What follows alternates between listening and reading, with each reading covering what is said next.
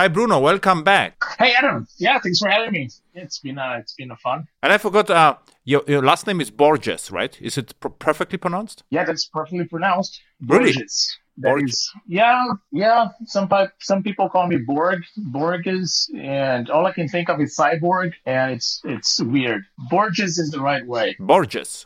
You see. Yeah, it's a Um, little bit German. I don't know. It, it sounds a little bit German. the uh, the Borges name, yeah. Um, maybe it's a German. I, I thought it was a Brazilian, right? Portuguese. Well, the way the yeah the way it's right written out these days is, but when I did some research years ago, I found some traces of German-ish thing in the name. yeah, you have a German They humor. the This is this is the traces, you know. Are you saying my humor is bad? No, very good. Uh, German humor. Just saying. Yeah. Okay. Okay.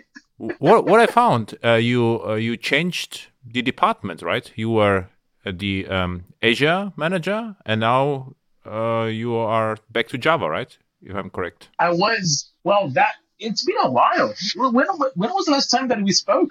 I have that to like check it, but it was one year, for sure. Oh, I was already in this team, yeah. But but yeah, I mean, if people are interested. When I joined Microsoft, I joined to uh, in the developer relations team, and I was uh, doing the Java team over there. Mhm. And then in 2020, Jesus, I can't remember anymore. I think no, it was 2019. By the end of 2019, I moved to the developer division where we do products and tools and services for developers, and uh, that's where the Java engineering group uh, sits. That's that's where I work now hmm since then. We did the first episode in uh, 2018, Microsoft Open Source Java. This was the ep- episode number 15, and the next one was uh, episode number 29, actually, 2019, one le- later. And I think the last time was Bruno loves YAML something, and uh, uh, hates uh, YAML, hates YAML, and not loves. This was Who uh, doesn't? Yeah, this was the May that uh, 2020 in the year 2020. That was the last one.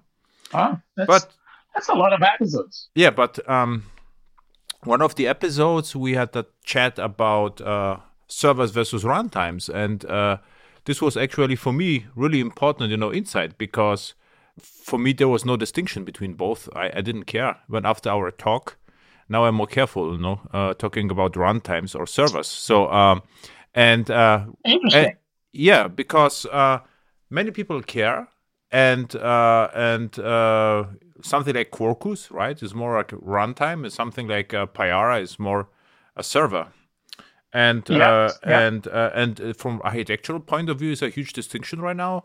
And uh, yeah, this is what I wanted to, to to to tell you since our you know chat in the airhacks.fm podcast.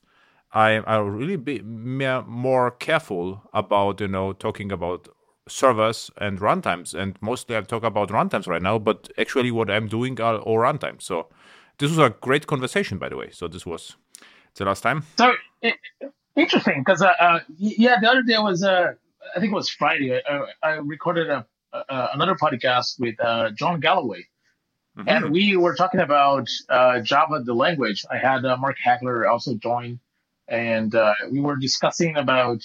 So Jon Galloway is a .NET guy.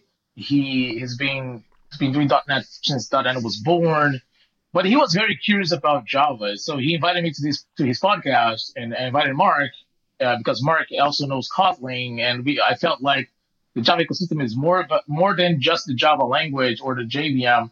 So I, I, I needed some help, and Mark Mark said, "Yeah, let's do it." Uh, and one one interesting topic that came by at the end of the podcast that I raised to John, "Hey, John, we should record this uh, uh, idea in the future," and it is that I think there's it, nobody should be fighting about languages anymore whatsoever. Languages there, there are, of course, there are some aspects of programming languages that are important, like, you know, verbosity, type safety, uh, uh, whether you can use space to make blocking codes or whether semicolon is important. Yeah, there, there are things like that. Uh, but, but really, when it comes to benchmarking and performance, it's not the language, it's the runtime.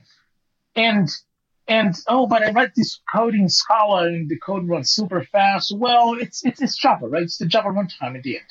Uh, Scala compiles to bytecode, and the runtime is, is, is the JVM, the hotspot JVM. Sure, Scala code may produce some bytecode that is uh, uh, a little bit different than uh, has more instructions or more structures uh, than if you're writing Java or if you're writing Kotlin, but it's it's still the same runtime. So, and then people say, oh well, I'm, I'm coding TypeScript, but I'm coding JavaScript. Well, but it's Node.js, so it's V8. Your runtime is V8. So when, when people do benchmarks, I find odd that people are comparing languages in the benchmark when in reality they, they should be comparing the runtimes. Uh, I can write code in Rust, but run as a WebAssembly uh, uh, application. I can write code in in in Visual Basic and compile to uh, bytecode that is that runs on CLR. Mm-hmm. So so I think I think I, I, think runtimes versus servers and runtimes and languages. It's an interesting discussion because uh, uh, developers get so attached to a, a, topic and then they start comparing things, but not looking into actually the core of the thing that they are comparing or they want to compare. And that's why sometimes there's so many like wasted time in discussions and debates. And you know, I look into these threads on Reddit, and people are like, "No, but you are wrong." And then, well, you're wrong because you're actually thinking this way. I'm talking about that way, and it's just just a waste of energy and time and opportunities for people to actually like debate and come up with some ideas and you know build something uh, uh, uh, greater or just actually just become aware of things that already exist. So yeah, it, uh, the end that podcast ended with with that open question. And uh, who knows? Maybe in the future, that's that's another one hour, an hour and a half long podcast just to talk about runtimes. So okay, we can continue here because uh, what we talk about is less about the performance, rather than uh, deploying or not deploying. So uh, execution model. Yeah, right? the application servers know whether we should uh, we have the war in deployment. I say okay, I don't care, and I say okay, but look, this is the the server, and runtime means you know uh, that is you know the Java starts the entire thing. And and I thought about this like okay, you are actually right, and this was the idea. But uh, back to your performance, I'm actually different opinion, but for uh, other reasons. So um, performance usually doesn't matter a lot because usually it's fast enough if you write simple code. This is uh, if if you know what you are doing. I mean, you know, are doing. If you know what you would like to write from the you know domain, business, or functionality perspective, the your code will execute well these days. So I don't don't expect you know that it will run on .NET really fast and Java will be orders of magnitude slower. And you know whether something is 10% or 5% faster or slower, it really depends. I mean, this is you cannot you cannot i think uh, you cannot say in general that you know net is in general faster than java or java is in general faster. Maybe there were some use cases when one is faster than the other but it doesn't matter. But last year i reviewed a project um, and it was a microservice project. And, and, and but, but, actually i reviewed two projects. Uh, there were two teams. One uh, was uh, like a, a, you know very new team, and the other one was like a, um, developers who know known each other for years. And the older team they created everything in Java, simple code. I read the code and I knew what's going on. So uh, I knew it will you know run okay, and if it doesn't run okay, there is probably locking in a database or something you know, which uh, which has nothing to do with Java and the other team by you know developers from different uh, companies and it was um, microservice architecture they had uh, no kidding. Also the uh, the the older teams uh, they've wrote maybe five microservices which makes sense. And uh, the others they've wrote i would say maybe 40 microservices. And they used javascript and typescript in different microservices. Uh, so this was JavaScript was one microservice, the other one TypeScript. They used Python, they used Java, they used uh, Go, and other languages. I forgot about this, but this was the at least this, uh, um, the, the, the languages I counted. And, and, and, and never saw such a thing. And I tried to understand what's going on. It was almost impossible. And I asked them, and they say, "Yeah, there was one developer from this company started in Python. We had no idea it was Python. Then we tried to, you know, to, to, to do something with Go." and and this is a mess So what I what really what, I I don't believe in polyglot programming in one team at all. So um, I would say if you are .NET developer, just do .NET. And if I were, you know, a .NET developer, I would probably just use C Sharp. I would not allow in my project, you know, to have uh, C Sharp, F Sharp, and whatever sharps you have. Just to know one sharp is enough.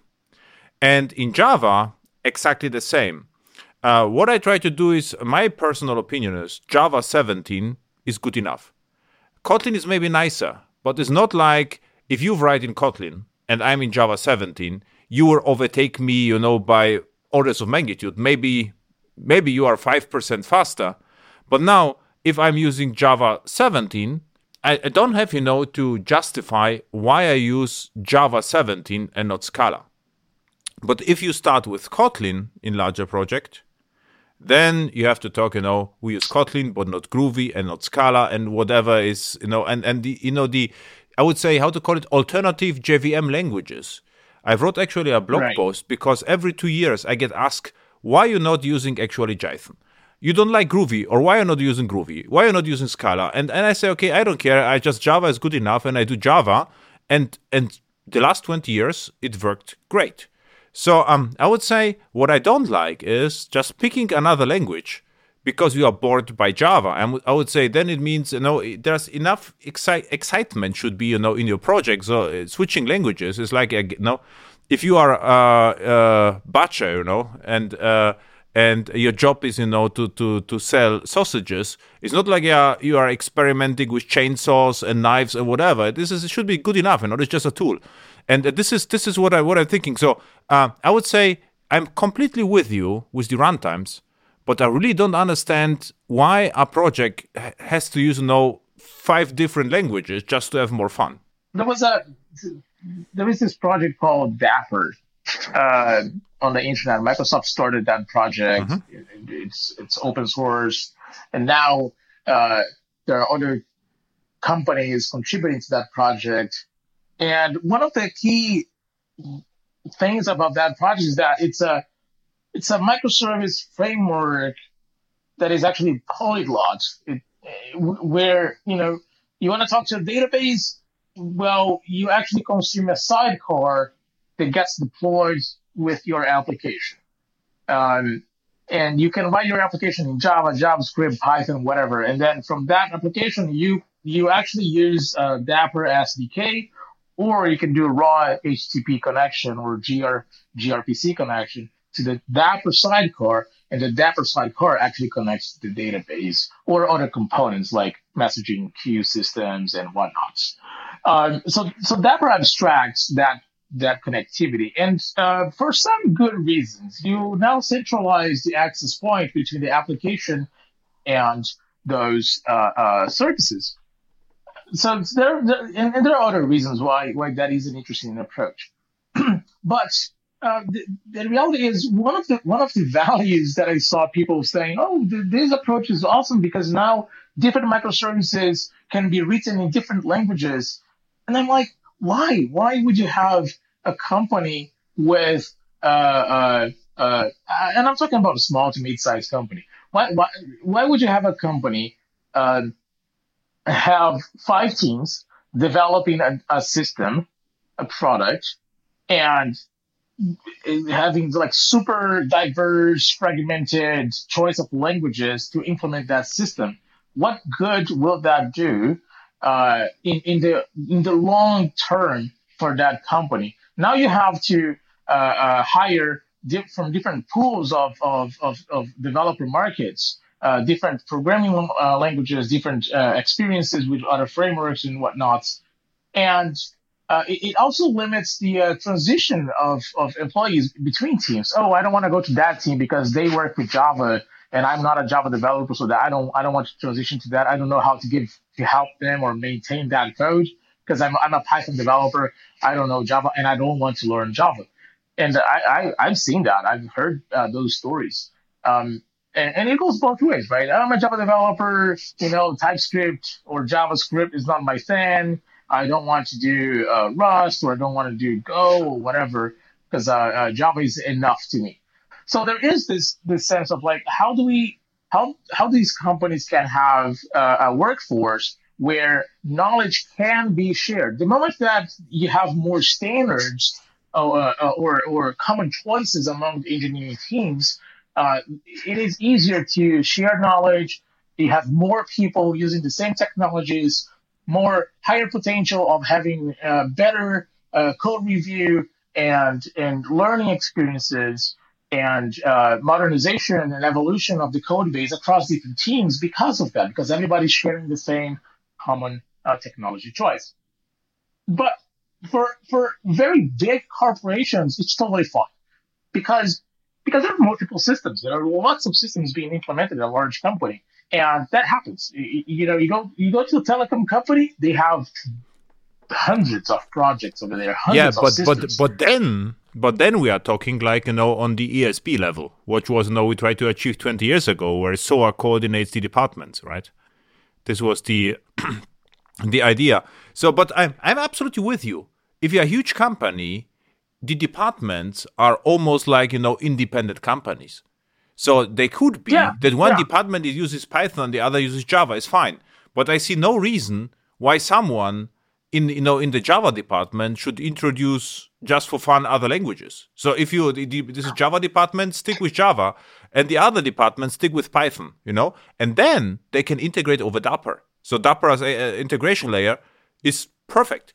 So, but what I never understood, and this started, I don't know whether you remember, you know, this, uh, I think Craig, Craig Mc, McClanahan, right? The, the Java server face guy from Sun Microsystems back then started to talk about polyglot programming, I think, back then, that we should, you know, uh, pick different languages and, and, and I never understood the idea to propagate the variety because, you know, in Java, we were very, very strict about, you know, formatting and standards and patterns or whatever.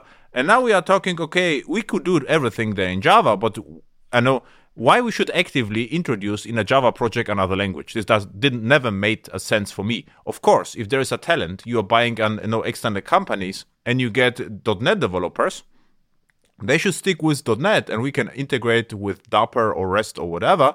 So you should not migrate the .NET project to Java. We, they can just communicate, right? And uh, this is this is of course is but but I would never try you know to introduce to .NET developers one Java microservice just for fun. Why? I mean, uh, it is it is perfect if if I would say the less complexity and having multiple languages in one project, of course, in my my eyes, introduces the complexity usually, right? Because you have to understand more. You can use, you know, uh, you have to use different tools, different debugging, profiling, and so forth. So, um, so long story short, there should be an obvious reason, you know, to to to to introduce more. How, how well, there is there, there, there is a reason. There, yeah. there is a reason. Uh, one one key aspect of retention of good engineers is morale, mm-hmm. is excitement, mm-hmm. is is the opportunity to learn more. Mm-hmm. So, so if uh, if a mid-sized company or a, uh, a large company with multiple uh, departments, you know, they, they, they want to retain engineers. And if, if the engineer is happy because they can learn at the job, they can experiment with new technologies, and they're allowed to do their job uh, with their uh, choices of technology, uh, as long as you're, of course, you're not super crazy, but but reasonable within what the company believes is the right set of technologies to be used. Uh, that actually helps uh, the company and the employee to remain motivated, remain excited at the job, and the company to retain that uh, uh, that engineer.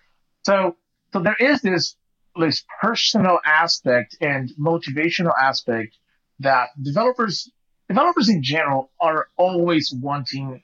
They they are they always want to learn something new. They they want to experiment new things.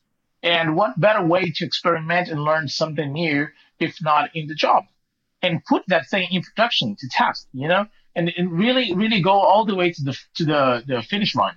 So I, I, I understand uh, this this will to to run these other languages, to to build solutions in these other languages because it is exciting. It is you're exploring a brand new, brave new world of uncertainty and and discovering things every day. Oh my God, I can do this thing in Kotlin this way that, you know, I, I was never able to do in Java and I still maybe am not able to do in Java, but I can do that in Kotlin. This is much better. Oh my God, I wish Java had that.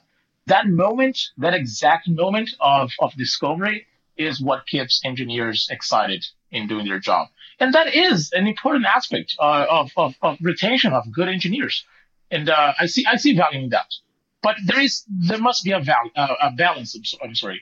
There must be a balance of how far can engineers go to keep their excitement in the job while also reducing the risk of the company of not having a complete madness uh, in, the, in the code base of their products and tech debt and other things that may may make it difficult for the company to continually evolve and hire new engineers as well.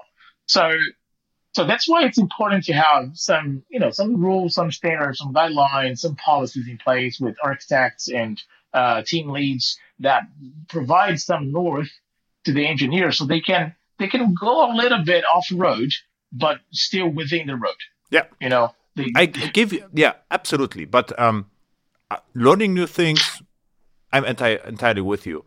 But you know, in the past, what I saw and, and recently, I saw you know they wanted to use you know in Java reactive programming. So they they they you they introduce a lots of new you know APIs and and then I saw you know four REST endpoints were invoked and then wait forever, you know, blocking call. And I was okay. I mean, nice that you did it, but with Java would be you know a lot a, lot simpler, and we don't need external dependency which we have to maintain. And um and uh I'm also uh, my my problem is if I would just take let's say Java 17, JDBC and Postgres, just this. This is what I would say almost legacy technologies. There is so much to learn.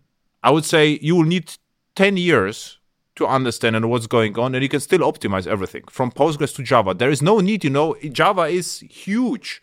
Java SE even and uh, also recently, I reviewed a project with crazy HTTP libraries, and they use Java 17. I asked them, you know, why are you actually not using Java 11 HTTP client? It's just great. I didn't know about that. Right. No, instead of using what's there, you you you are you are you are using uh, you know external dependencies and, and, and crazy stuff. So, um, my opinion is just you know start if you if you use Java look at the, learn Java first. This is really exciting. So the modern Java is really nice. So if I would deploy stuff to Microsoft, right? So on, on the cloud. So Dapr is Microsoft uh, technology. So Microsoft technology is open source, but I take a look at the contributors, and uh, the Microsoft is very active. And what's uh, what's surprising, um, most of the contributions happens in October. What is in October? A big conference. So it's always no in, in October is like a spike of all the commits. Uh, but it, it is it, it is it is steady, and October is a spike, and the, but it's still you know the entire year is very active, and October is a spike or October November, and um and um so for me would be you know Java. If I'm on Azure, Dapr would be interesting because Dapr is like you know Microsoft standard. Why? Because you know most of the committers are from Microsoft, runs on Azure, is probably well integrated with the services. Stick with that. But I would then try to learn Dapr before I will try to introduce Istio. Because I would say, okay, why I use no Istio and Dapr is for me are similar. Why you know to use Istio on Azure when Dapr is here? This is what I'm talking about, right? So in every ecosystem or runtime, there is a kind of a context or standard. And uh, what I try to do is, if I try, if I'm on Azure, I would use, you know, Microsoft OpenJDK because I'm on Azure. Why I should, you know, look at something different just to, just to, just to make, you know, and and I'm on AWS, I would pick Corretto because I'm on AWS. So I wouldn't get, you know, the right. idea to, to deploy on AWS uh, Microsoft JDK.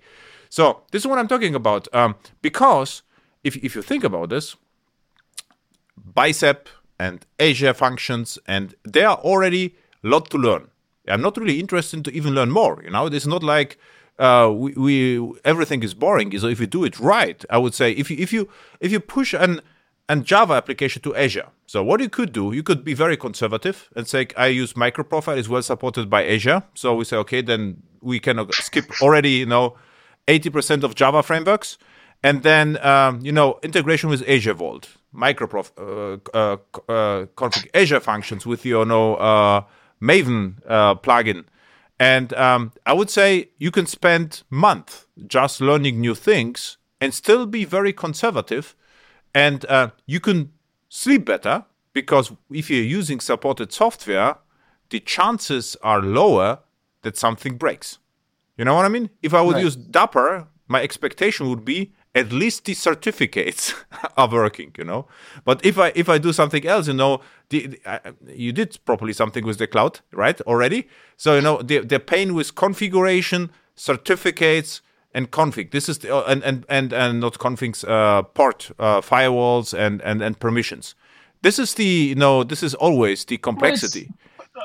but it's, but but that's that is sort of there is sort of a trade-off here. Mm-hmm there will there will always be complexity. The question is, do you want to address the complexity at the beginning or later? Mm-hmm. So, so when you're developing an application, uh, like like you said, I just want to write a little microservice, uh, and I'm gonna do Postgres database. So I need JDK 17. Postgres database is already running somewhere and I, I need I need an HTTP server. And then you may say, sure, use the HTTP server that goes into the JDK 17. I would never suggest that because it's not mm-hmm. very well maintained per se for production. Mm-hmm. Doesn't doesn't necessarily provide the controls for production scaling. But but let's assume okay, let's assume you bring in at least one dependency, which is a microservice REST endpoint framework, whether it's MicroProfile or whatever, Jersey, whatever. Okay, fine. You develop that, you run that, and and it's running with Postgres. Okay, now that is in production. Now you have at some point along the way new requirements.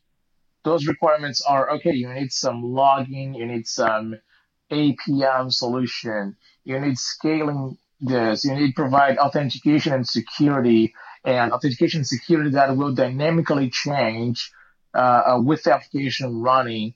So you need to check an Active Directory or LDAP uh, instance. Now your your requirements start to evolve as your application is running. So you will have to deal with that complexity anyways.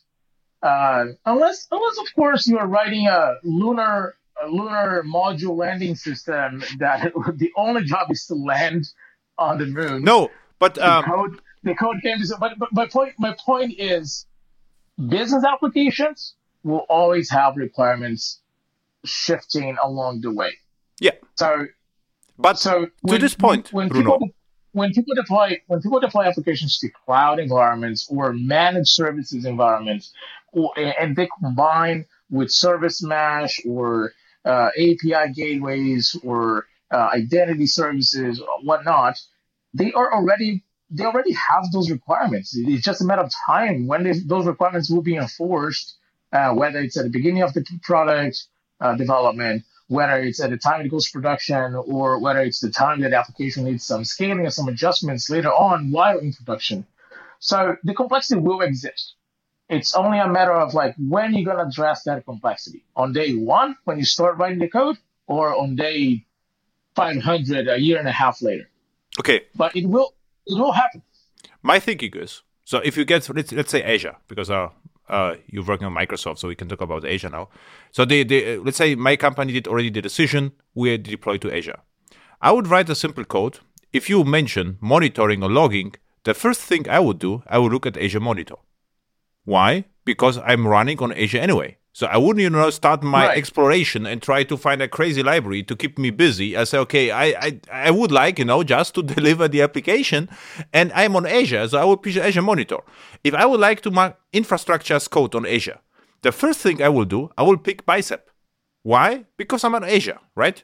And and any deviation from the I would start at least with something which what what is there, and if this doesn't work, then we'll pick something else. So this is the only thing. And, but if it works, I will learn a little bit more. And I guarantee you, if you start a fresh project with Bicep, Azure Monitor. I forgot the logging solution, Log, uh, log Analytics or something. It's called right. The the log log uh, aggregate on Azure Log Analytics, I think, is the name. And if you just you know, then Azure Web um, Azure um, App Service or container apps, and then you can and then it doesn't matter which web server you you're, you're using. Uh, let's say uh, microprofile is Quarkus, but I know it will work. But we get a, a solution with these services, and we are we are already busy with new technologies. And I guarantee you, you can spend years to understand whatever we build here. If you would like, if you if you are eager to learn, and if you will introduce even more libraries on top of that then I will start to question, you know, what are you doing here? Is this just a fashion-driven development? So, I mean, is this not like it's not enough to learn? So, why we have to introduce another crazy technology on top of this what we already have, right? This is just what I'm saying. So, there is enough room to learn, just to know what we have. There is no need to to, to add more. But I think we are almost on the same page. And um, uh, to back to to to Dapr is uh, what I wanted to ask you really. Uh, for me, Dapr it is uh, similar to Istio, right? So from from the it's also sidecar or service mesh, so it's similar technology to Istio, right? Well, I I am not super experienced with Istio. Uh, I, I I don't know. I don't know. It, it does sound like Istio. Uh, people mention that all the time.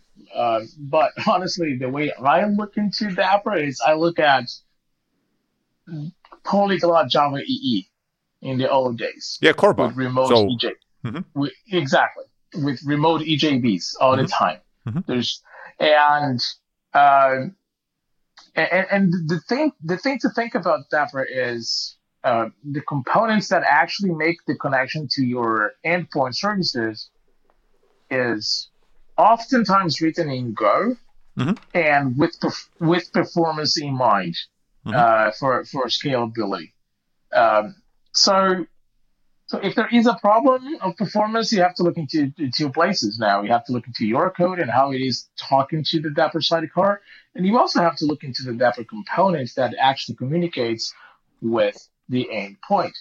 Uh, so that that is there is some extra complexity now uh, if, if, if a system is designed uh, with Dapr or with any other framework like Istio.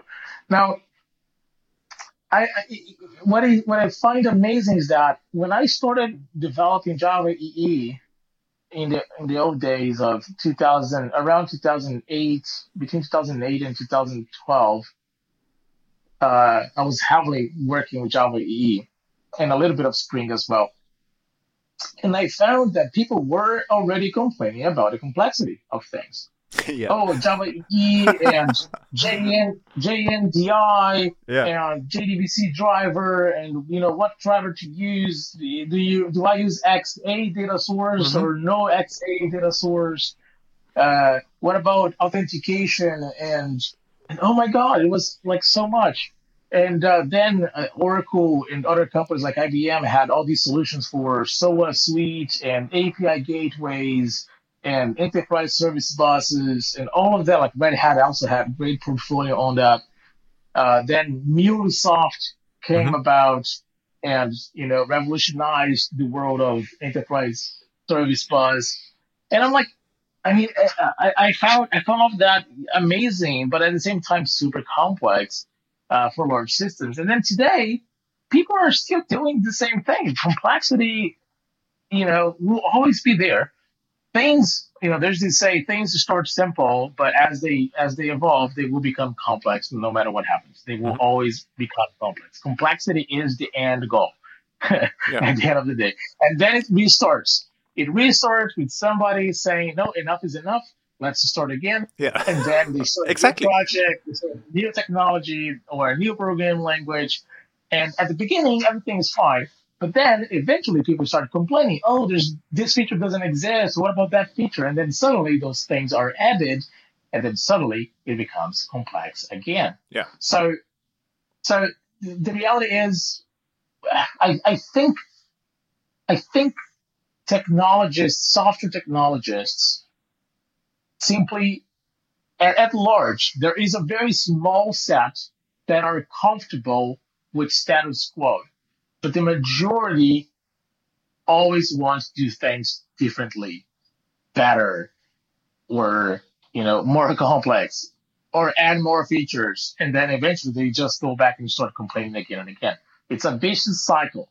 Mm-hmm. It's it's one of the few industries that I'm that I I feel that there is this vicious cycle of reinventing itself all the time, not because because it must, but because it wants to. Exactly. And and I I, I kind of agree with you. I mean, there are some technologies that are enough. You know, Linux uh, is enough for server. Uh, Java is enough for a majority of backend systems. But we have to recognize the human has the human aspect of working with software, working with technologies like this, that we get bored. The average person gets bored easily. And to remain excited in this world, in this industry, yeah, I mean, that's like, I think it's part of it. It's mm-hmm. part of the culture. It's part of the, uh, the, the way that we think as technologists. Uh, we just accept it. And, uh, uh, I think the more we accept, the more we understand, and the more we participate, perhaps in these new waves of, of new reinventions. Yeah, but and, then you know, start, we should we should include we should include this aspect of boredom into agile into agile cycle. You know, so unit test red, then improve it green, then introduce something which makes it more exciting. red again, then green, and then you are excited, because really uh, we do everything. You know, client says, okay, the agile is uh, no uh, uh, is, is say, okay, we do whatever necessary to make it work in, in, in production. And if you if you would take it seriously, the entire agile agile programming, then you know most of the project would really really boring because there is not like everyone is is building a moonlander what you said right so i would say then we would get just the requirements we would write really simple code and we would be done and and uh, and and so this would you have to be honest, you know, to your clients. Okay, look, I would like to experiment. So okay, then I mean to do some research, but this has nothing to do with my requirements. This is what I'm saying, because I do a lots of you know, task forces and code reviews, and what I see is really sometimes exactly crazy code, and I ask, you know, what is that? What happens? Like, yeah, when we try to do something, is okay, and and and yeah, oh, is okay, then, then then I understand, but it doesn't make any sense now. And um, so um, back to Dapr. So I, I was now um, not really sure. You like Dapr or you don't like Dapr? So so I mean, for me, what I, I, took a look at this, and for me, uh, I would say there is one killer use case of the entire Dapr for me, which is very obvious, is uh, encryption and, and certificate management. This is always, you know. Uh, a, a, little bit problematic with the with the encryption from service to service, and if Dapr solves right. th- this for me, then it's golden. This was exactly only one use case I knew from Istio is SSL. So I got to know. They ask, people ask me, you know, what's your opinion about service mesh? I said, I don't need it. So the only thing I can imagine is, you know, the encryption. This is what I would start with. And um, if you already have it, then we can talk. Maybe it can monitor a little bit and do stuff like this. But I was just curious about, uh, you know, uh, because uh, the Dapr is a sidecar and Istio is a sidecar, but I think Dapr does more because to my understanding, you know, there's like a gRPC also calls behind the scenes, and Istio is more or less like a network router with configuration. This was my my understanding. Um, but oh. if you know, um, I would say, yeah, put it this way: if Dapr is really integrated, and I don't see this a lot, then I don't care, right? I don't like to deal with another thing which is a moving part. This is this is this is the thing. There has to be a significant added value to this. Uh, if there is no added value, keep it simple. Yeah, I, I, I think Dapper, Dapr can be a piece of technology that uh, that becomes part of a PaaS platform as a service solution. Exactly. Like like it's like built in, right? It is not today. There's no Azure service that provides Dapr out of the box uh, we might have, I'm not super sure, we might have services internally that are using Dapr. I don't even know right now. But given that we have enough engineers contributing and working with Dapr, it is likely. Um, but my point is, today I don't see that. Uh, I look into the Azure.com website. I don't see Dapr as a managed service. I don't see services announcing that customers can use Dapr as a built-in feature. But it could. Dapr could be part of a PaaS solution, especially on top of Kubernetes.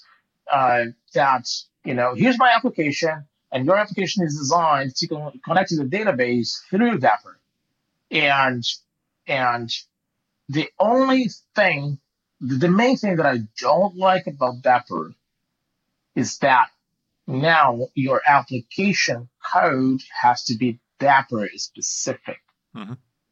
You, you want to talk to the database? You will not use JDBC. Mm-hmm. You will use gRPC. Mm-hmm. You will use uh, or HTTP. You're gonna you're gonna talk to the database through Dapr, and there is a fundamental challenge there.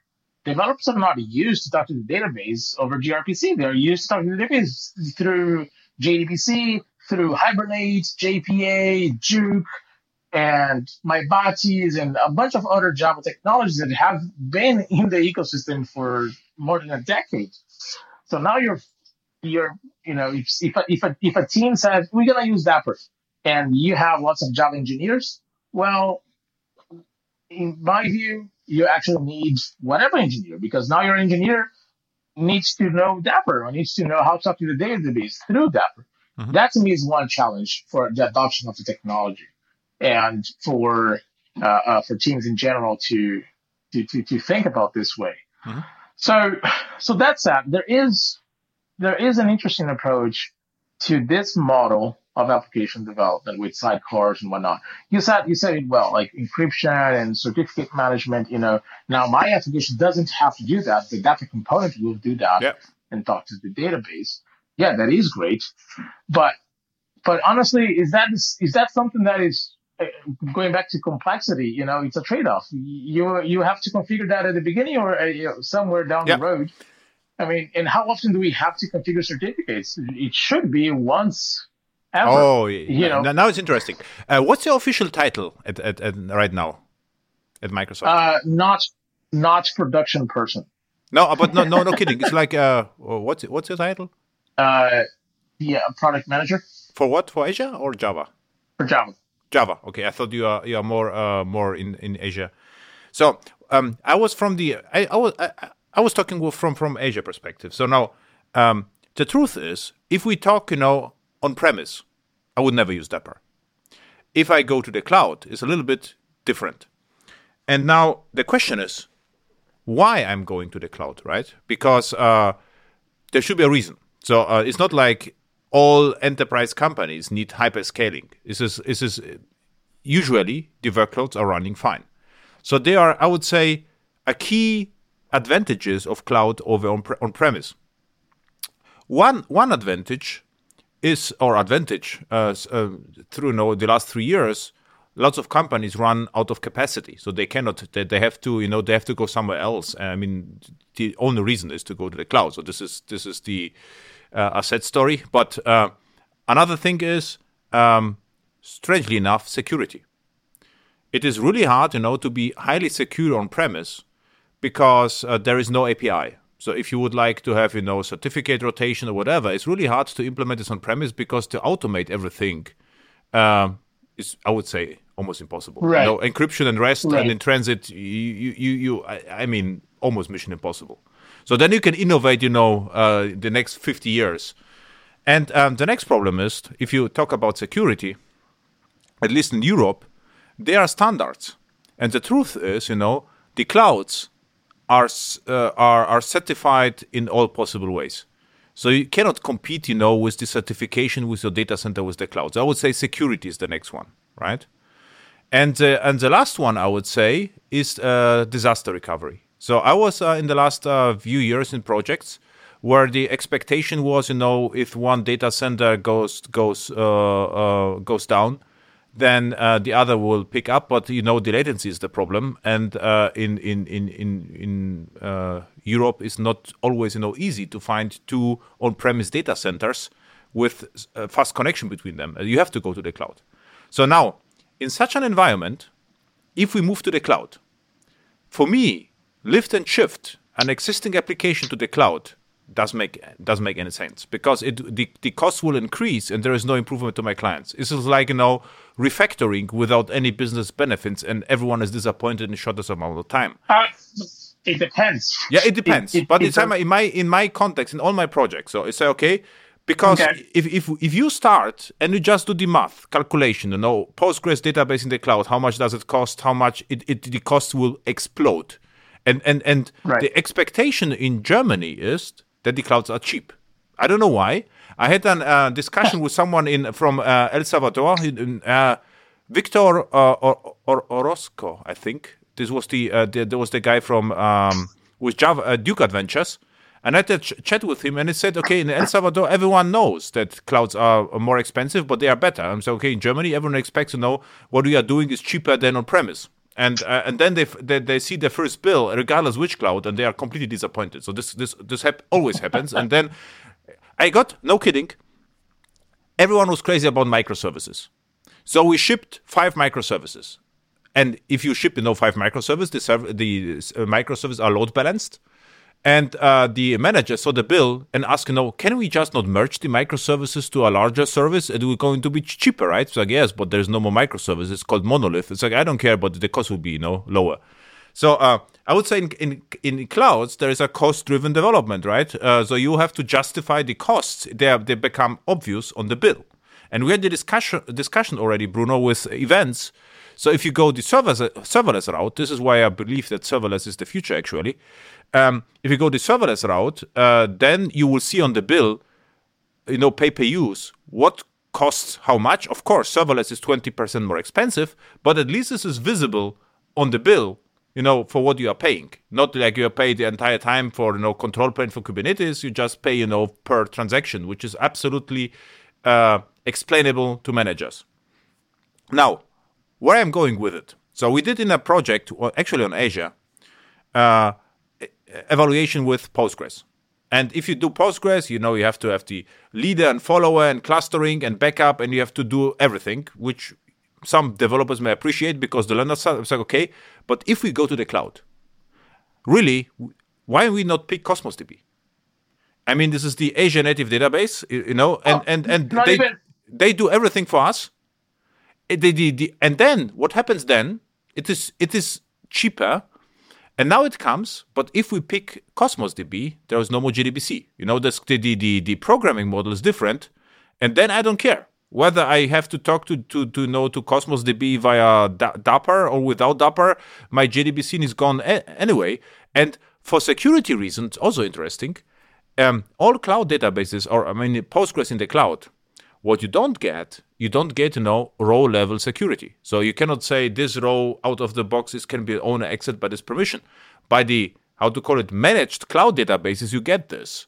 So um, so what I'm just saying is, if you move your application to the cloud in cloud native way, maybe you could rethink what you are doing and take you know say okay the clouds are different. So let's do it cloud native. What will happen if we will just pick you know the cloud services really and you know use the uh, Microsoft Vault for for certificate management and, and, not try you know to encrypt your certificates by yourself let's say.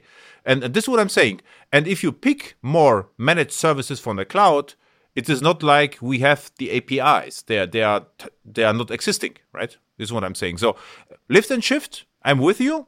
But um lift and shift at least you know in my project everyone is disappointed because they say okay um, it is too expensive. Another thing what you mentioned is kubernetes i don't get kubernetes in public cloud at all so because for me kubernetes is the cloud how cloud is built if i run kubernetes on azure now i have two clouds you know i have the kubernetes cloud which runs on azure cloud and i have to you know to, to fiddle with both clouds so if i go to azure I will pick something like I, I, think it's called Container Apps. It's in preview right now, and what is normally in preview is Azure App Service. So uh, we had a talk the last time about that. Um, there's an Azure Container Instances ACI. This is just one. Azure App Service, you, you have an orchestrator which you know starts the containers behind the load balancer, and this is absolutely proprietary technology from Microsoft, but it is simple to configure.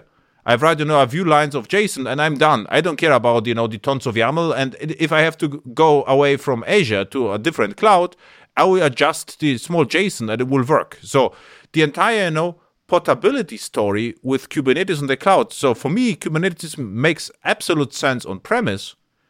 In cloud, less so. So this is my personal opinion, my observations, because you know, um, Kubernetes has own user management and has the configuration management. Wait, wait, wait, wait, wait, wait, wait, wait. You Yeah. say you say the future the future is serverless, but then you say that Kubernetes makes more sense on premises than in the cloud. Yes. It doesn't make sense. You're Yeah. having those two beliefs, and I'll, I'll let me explain why. One of the advantages of Kubernetes is having a place where I can orchestrate containers. Yeah. Right. Yeah. And by orchestrate containers, I mean not only just run them Yeah. and scale them, but also secure them. Yeah. I can I, I can have control over the network and say where this container can connect to, talk to, Yeah. internally, externally, whatnot. Yeah. I have full control of the network of, of the containers in my Kubernetes cluster. But I also have a almost serverless environment. Yes. If I am running if I am running Kubernetes in the cloud, I have a near near serverless environment because I can grow my node pool in my cluster as I see fit, as I see the demand. But it's not If better I- than Azure functions. But Azure functions. no, no, no, no, no, no, no. I'm talking. I'm talking just like horizontal scaling. If I need, if, if my, if for some reason, I ha- I have a system running on premises. Yeah. And I I undersized my application. Mm-hmm. on premise. Yeah, I'm with you. Okay. I I put something in production on premises, and then after I put in production, I realized I undersized my infrastructure. Okay. Yeah. What are my course of action? I can provision more servers and wait for them to be shipped, and then wait take months to have more hardware on my data center Yes, you're right. or or I can demote other production systems, scale down actually, or scale in Mhm. those systems so I can have more resources available. Yeah. But at the cost of those systems, Yeah. I I'm I'm I'm, I'm limited. My Yeah, my course. options are very limited if I if I if I need to scale. Now here's here's the other thing. If I overscale or if I oversize my infrastructure on premises and I'm using Kubernetes, what how how much money will I save if I reduce the number of nodes in my Kubernetes Nothing. pool? You, you got me wrong. What I meant is if you would like to build your own cloud on premise, Kubernetes is the way to go. If no, you, but that's the thing. No, no, no, no. That's the thing. The benefit, one of the key benefits of cloud is being able to run your workloads and scale them and pay only for what you scale. exactly. So if you have if you have Kubernetes running on-prem, you don't have a private cloud. You have an on-prem orchestration system Yeah. of, of containers. That's it. Yes. That's it. There's no cloud. How, le- how do you call no- it? I would say if you would like to orchestrate Docker containers on premise in larger environments, pick Kubernetes. In smaller environments, pick Docker Compose with uh, Docker networking. Uh, it's not a cloud, I'm with you. But if you go to the public cloud, my point was Kubernetes is less interesting because Azure already orchestrates the uh, the do- Docker container as well and does exactly the same visualization No, with there, it's also it is with- also about the cost. It yeah of course but i'm not So i'm not Kubernetes- pro i'm not pro Kubernetes has a cost. yeah exactly A Kubernetes service has a cost. All Yeah. right. A Kubernetes service, whether it's on Azure, Google, Amazon, Oracle, IBM, Control plane. whatever, there is a cost of the VMs Mhm. and the cost of the control plane. Yes And some clouds don't charge for the control plane. Uh, but most for whatever reason, maybe maybe uh maybe they yeah. My point is, there is a cost of a managed Kubernetes service because uh, the cloud vendor will patch the runtime, will keep the runtime up to date, you know, things like that. Mhm. And also the whole also the whole automation and provisioning of that service instance for you. But if the customer wants more value, which means which usually means have to do less things, they have to pay more. And they will pay more for Azure App Service. It's more expensive than Kubernetes, Azure Kubernetes Service. Azure Container Apps is more expensive than Azure Kubernetes Service. Azure Spring Cloud is more expensive than Azure Kubernetes Service. But these services are more expensive because they provide also more value. Yeah. Now I don't have to manage Kubernetes, right? Now I get I get what you're saying. Lots of customers believe in that too, but also there are some customers that say, nope, I know Kubernetes. The way that I manage Kubernetes, the way that I operate is different than the way that Azure Spring Cloud works or the way that Container Apps works or the way Sure. that App Service works. So that's why I want Azure Kubernetes Service. And I want Azure Kubernetes Service because I, I also want the, the sound value, which is, hey, Microsoft, provision me a Kubernetes cluster with these VMs, Mhm. and I will I will schedule my system to grow uh, at the end of the month because it's payroll time and whatever. I need to have more VMs in my node pool, and then once that is done, I'm gonna uh, uh, scale in uh, or scale down and reduce the number of VMs, and I'm gonna save money, right? All of that because that company, that customer has good understanding of Kubernetes because they chose to. Yeah, but, So but it- I'm with you. But uh, I also have such a uh, uh, clients. But uh, one of my clients has to use Kubernetes and also uses on on on on Azure, and they build products and they say, okay, uh, we already have you know the um, Kubernetes orchest not orchestrator, uh, how, how it's called operator.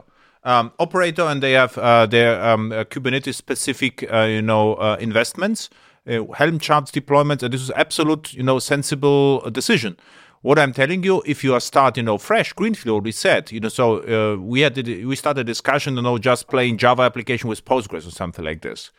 For this, I wouldn't, you know, in greenfield project advise, you know, to use Kubernetes. You say, okay, if you just would like to have a simple application, start with ACI. If you, you need uh, something uh, simple in cluster, use Azure App Service and um, you will save a lot of time with no with fiddling with the configuration. And the newer service container web app i think it's called container apps azure container apps i think is the name. Yeah. Yeah. actually it's kubernetes behind the scenes but i don't care. So you can use you know in behind the scenes whatever you like but i don't like to see it. This is exactly the same discussion 10 years ago. Everyone was crazy about osgi and uh, quarkus uses uh, quarkus uh, uh, Glassfish was built on, on top of OSGI and JBoss uh, indirectly on top of OSGI, but I didn't care. So I, I I don't like to use OSGI in my project. It's too complex. If you if you use it under the hood, I don't care. Good for you. But um, for me, I would just like focus on business. So and and I got, I got. Okay, I understand. I understand what you're saying. So I, I agree with that. I agree with that. You know, So- if it's a greenfield application, Yeah. make it simple. Go to a managed, fully managed service. Don't care about Kubernetes. Don't care about operators. But that is assuming the requirements are met, right? It's not just oh yeah yeah. But uh, why why I'm saying it's a greenfield wh- why I'm why I'm telling you this is because you know um, I, I get lots of uh, um, requests uh, regarding Java Cloud Native, and the first request is you know uh, Kubernetes, and I, I always say okay, why you need Kubernetes? And they say, yeah, because we think, you know, Kubernetes is cloud native. Uh, everything which is not Kubernetes is not cloud native. This is uh, usually a discussion where it's going on. And and then, you know, sometimes I show them ACI, even Azure functions or whatever, and and they say, okay, but this is proprietary Microsoft technology. I'm saying yes, but take a look at the confi- uh, take a look at the um, and the amount of configuration you need, you know, for for ACI or for Azure App Service, and compare it, you know, to to a, a Kubernetes deployment with your YAMLs and everything. And let's do a proof of concepts. And the funny story is, the um, managed services always won so far. There was uh, for for a typical microservice application in Java, there were no arguments, you know, to use in in my greenfield project. We talk about, you know, our simple applications to use the full portability and full power of Kubernetes, except the minority of my clients who had, you know, significant investment with Helm charts and Kubernetes specific stuff uh, Kubernetes operators, of course, why they should you know migrate away if everything's already automated. Um, Right. So so so what I'm saying is is actually the uh, the the the Kubernetes is like what many of my clients did, you know, back then. Run you know Spring on top of uh, JBoss. I never got this because then I got you know the dependency injection twice, the JBoss one and the Spring one. And uh, and Kubernetes is exactly the same. Kubernetes is own you know user management. Azure has an user management, and I have to understand both. And for me, you know, this complexity uh, is optional. Before I do this, I would take a look what's there and I could use no ACI and so forth. And but if I don't like go to public cloud and I would like to create my own cloud on premise, then something like Kubernetes, but I would never pick, you know, the vanilla Kubernetes. I would pick OpenShift or Rancher or something like this, and and then I could build my own cloud. But using this is even crazier. What you said is not even, you know, the hardware, but creating a right environment with the network and everything is not trivial. So I would rather spend, you know, time with something different than than than man- managing my own hardware and and, and the stuff. But um, this is a different story. What you just said is that uh, you know Kubernetes shines if you create your own cloud, but if you are in the cloud, cloud can use you know Kubernetes behind the scenes. I don't care, but I don't like you know just to push my business logic, and this is somehow executed. And how is it executed? I don't care. This is now back to our discussion I would like just you know have my war or, or zip or jar or whatever, copy it over, and and and, and that this basically it.